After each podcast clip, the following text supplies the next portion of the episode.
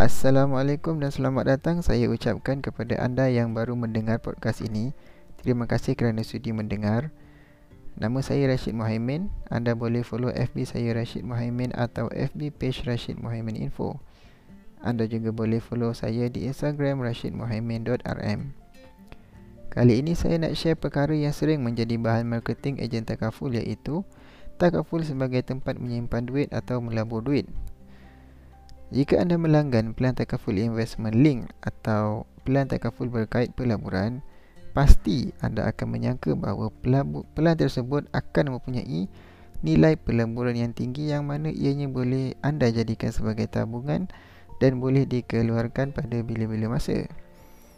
Sering juga ejen-ejen takaful mempromosikan pelan investment link ini sebagai salah satu alternatif pelaburan selain instrumen pelaburan yang biasa. Kiranya nak diversify duit lah labur dalam takaful ni. Sebelum kita berbincang lebih jauh tentang investment link produk ni, kita rujuk semula infografik daripada Bank Negara Malaysia yang menyatakan bahawa takaful atau insurans adalah pelan perlindungan, bukan pelaburan atau simpanan perlu faham dulu tujuan asal takaful baru kita boleh kaitkan dengan produk yang kita ambil. Tapi kenapa diwujudkan pelan takaful investment link ni? Takaful ni nak scam orang ke? Oh tidak.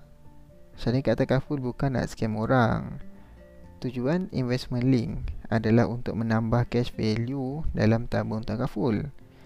Bila cash value ni banyak, maka duit yang ada tu akan digunakan sebagai backup sekiranya berlaku kenaikan caruman pada tahun-tahun mendatang.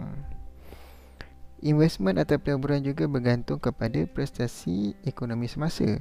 Adalah mustahil jika pelaburan sentiasa untung dan tidak rugi.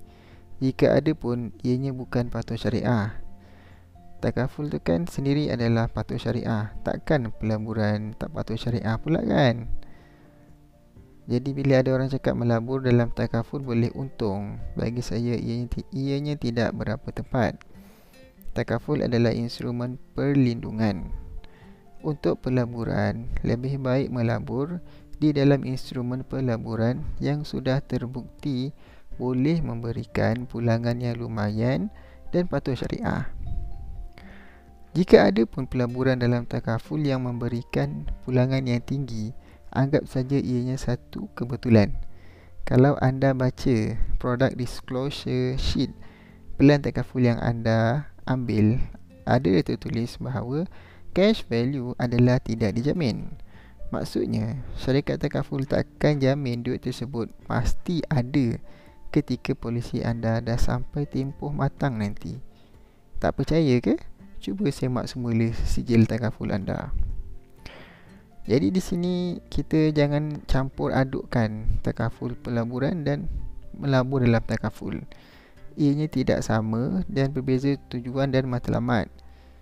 Jadilah orang yang bijak bukan hanya percaya bulat-bulat apa yang orang kata. Anda juga yang akan tanggung di kemudian hari nanti kan? Okey, jumpa lagi di episod akan datang. Assalamualaikum.